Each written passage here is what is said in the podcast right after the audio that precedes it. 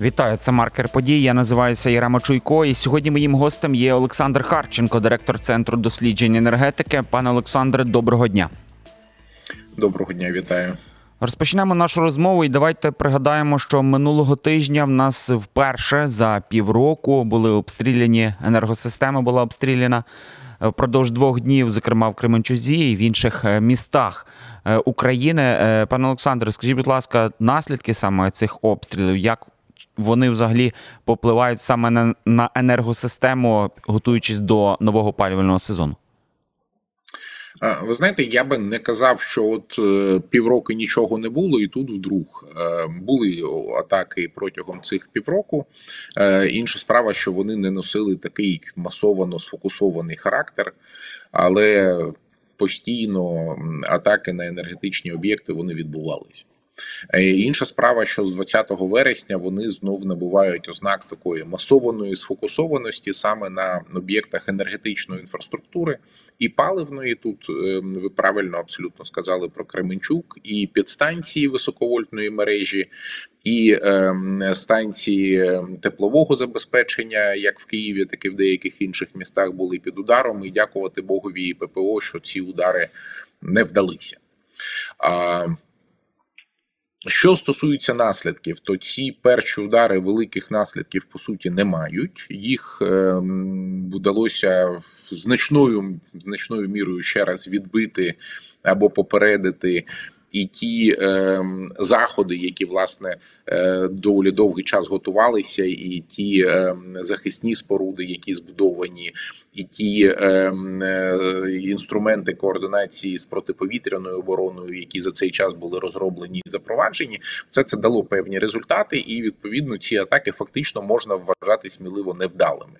Себто якісь дрібні пошкодження вдалося нанести, але ці пошкодження зовсім не є е, такими масованими, як на те явно сподівалися е, в Московії. Давайте говорити про таку одну з найактуальніших, та насправді, напевно, найактуальніша така тема зараз, яка цікавить людей, це про готовність України до опалювального сезону. Як ви її оціните? Можливо, навіть така більше навіть коротка там відповідь, якщо це можливо, чи готовою є зараз Україна до опалювального сезону? Знаєте, відповідь дуже філософська. Україна зараз готова настільки, наскільки це можливо. Бо коли нема в жодної країни світу досвіду е, підготовки до опалювального сезону після масованих ракетно-дронових атак на критичну енергетичну інфраструктуру. Немає. От Україна перша, на жаль, в світі опинилася в цій ситуації. Чи зроблено багато? Об'єктивно зроблено багато. Чи зроблено достатньо для того, щоб, скажімо, оцінювати як готову енергосистему? Ні, недостатньо і неможливо було зробити все, що треба було зробити. Бо, скажімо, значна частина обладнання виробляється довше, ніж триває е, міжсезонний інтервал. Тому ну, от зараз вже такий прижився прям жарт, що раніше в нас е, ремонтний період між опалювальними сезонами був 6-7 місяців, а зараз він в нас роки на 3-4. І всі ці 3-4 роки ми будемо постійно працювати, відновлюючи енергосистему. Зрозуміло, дивіться, здебільшого говорять також і про блекаути, але от я якраз не дарма згадав про опалювальний сезон.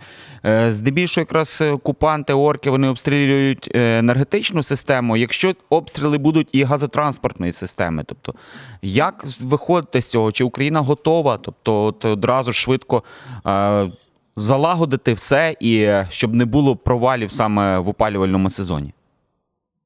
Ви знаєте, е, якщо бути чесним, то е, якщо вони почнуть атакувати газотранспортну систему, це певною мірою буде там краще. Да? Вибачте за такий е, може несподіваний підхід, але газотранспортна система є набагато менш вразливою ніж електроенергетична.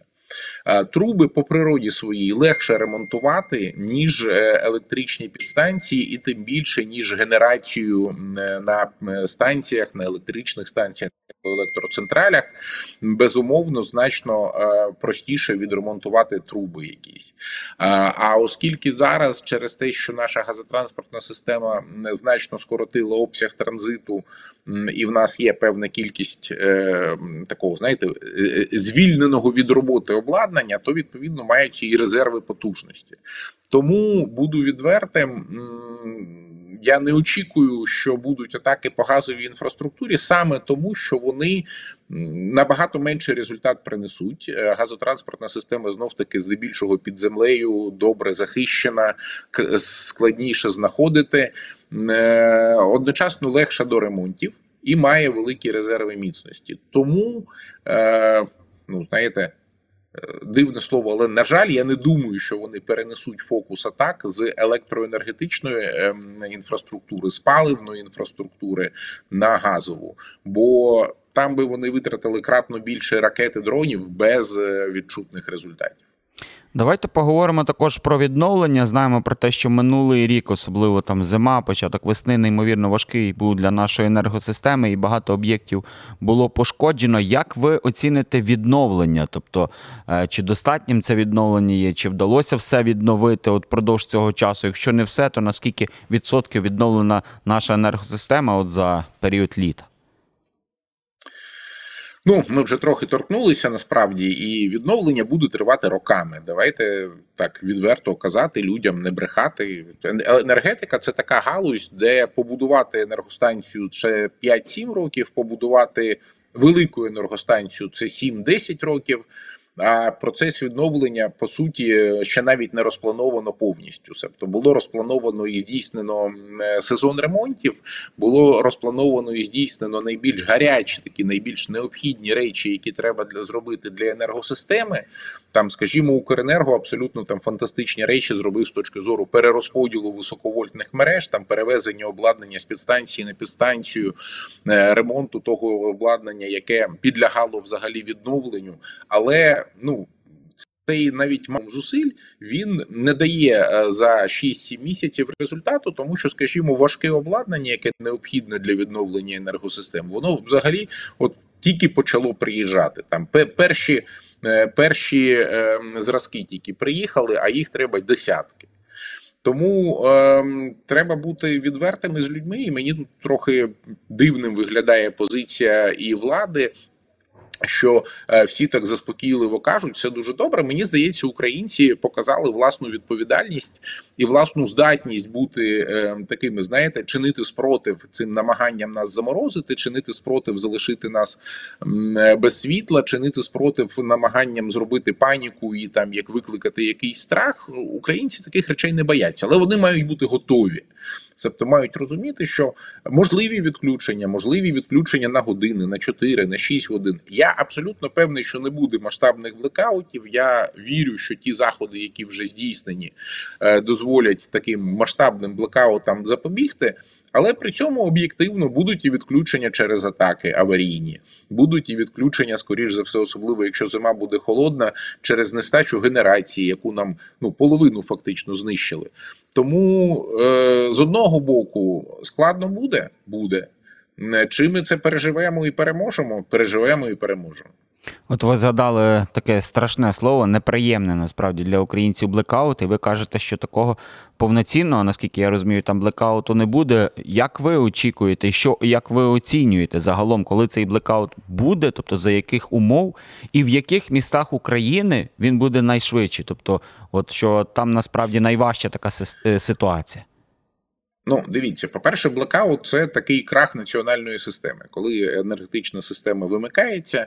Е, щонайменше в українському випадку це може бути або загальнонаціональний, або там е, десь 50% країни, тому що в нас лівобережна і правобережна Україна все таки існують і енергетично, і відповідно може статися відключення на е, якийсь половинок.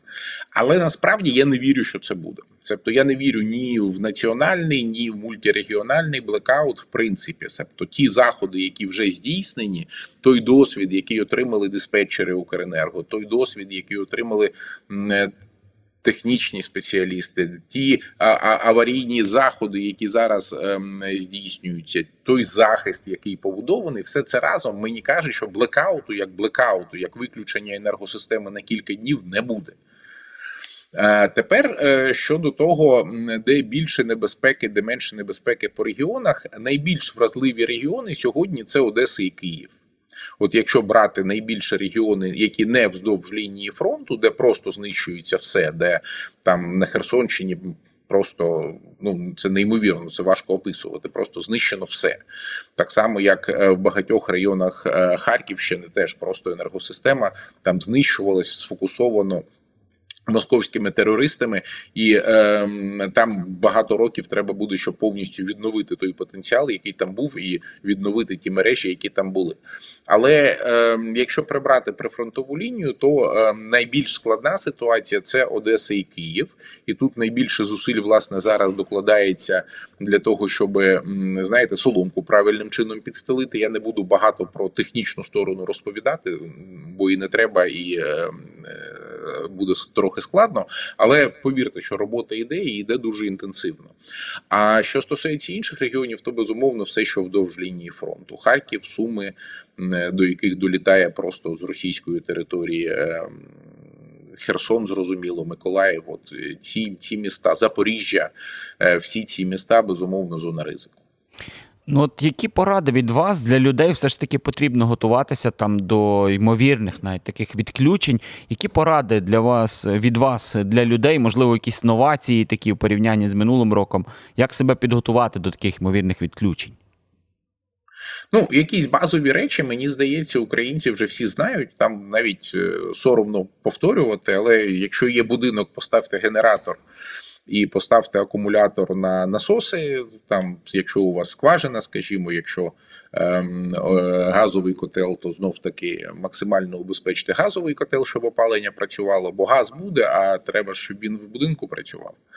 Е, що стосується квартир, то зрозуміло, що це запас води, зрозуміло, що це запас продуктів, які можна приготувати навіть там у разі відсутності електрики. Зрозуміло, що це запас акумуляторів, там якихось пристроїв з накопичення енергії, які дозволять вам е, бути в комунікації, дозволять вам зберегти зв'язок. Але для мешканців багатоквартирних е, саме будинків, де є багато поверхів, і відповідно внутрі будинку є е, насоси, які гарячу воду і е, просто холодну воду, в тому числі, подають внутрі будинку, є дуже важлива обставина. Навіть якщо ваша міська влада потурбувалася і в разі е, відключень е, і опалення, і вода, і каналізація будуть е, системно працювати, себто там стоять генератори на підстанціях опалювальних, стоять генератори на насосних станціях водоканалу, все працюватиме. Якщо у вас в будинку ці насоси не будуть заживлені окремо, то це означатиме, що в будинок, наприклад, тепло не потрапить і вода не потрапить. А відповідно, якщо 4-5 годин без тепла і води, да особливо якщо це в холодну походу, вже не стає некомфортно. Не замерзне будинок, е, не буде там заморожування, але буде некомфортно. Тому я просто раджу мешканцям багатоквартирних будинків потурбуватися про те, щоб такі насоси були заживлені з незалежних генераторів. Це не треба якісь там мегапотужні генератори, вони не коштують всі грошей світу. І е, тут достатньо, щоб попіклувався ОСББ, якщо є, чи управляюча компанія, щоб вони подумали про це і забезпечили роботу таких насосів, навіть в разі, якщо сам будинок буде тимчасово відключатись, для того, щоб людям було комфортніше, і була в них вода, і було в них. Е, пане Олександр, ну і ще одну таку тему е, хотів з вами обговорити, якщо маємо можливість вже поспілкуватися по е, тема обшуків в Укренерго, тому що в Укренерго вже кажуть, що десь через ці обшуки і є завада повноцінно готуватися до нового опалювального сезону. А насправді інформації не так багато. Все ж таки розкажіть, що шукають там і в чому причина взагалі. Ну, що шукають, мені складно сказати, бо е, з того, що я бачив в відкритих засобах інформації, з того, що я прочитав, я прочитав там, що е, обшук відбувся, бо ви готувались до опалювального сезону. Якщо ви готувались до опалювального сезону, то ви там щось порушили, і ми на вас справу завели. Чесно, в мене враження, що оці силові структури, які це роблять, вони просто ну на іншій планеті живуть. Або в них є там якісь суперпотужні генератори, за, за рахунок яких вони збираються виживати взимку.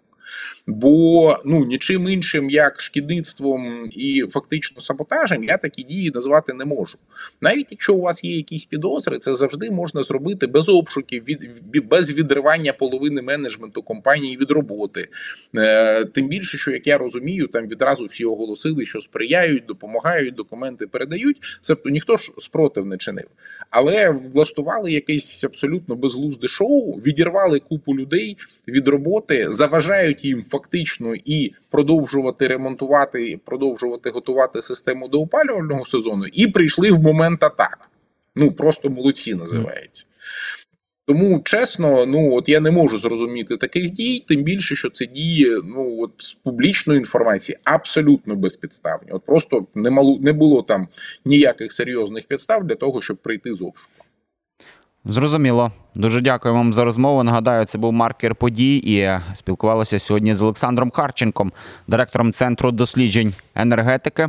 Дякуємо вам за розмову. Всіляких вам гараздів. До побачення.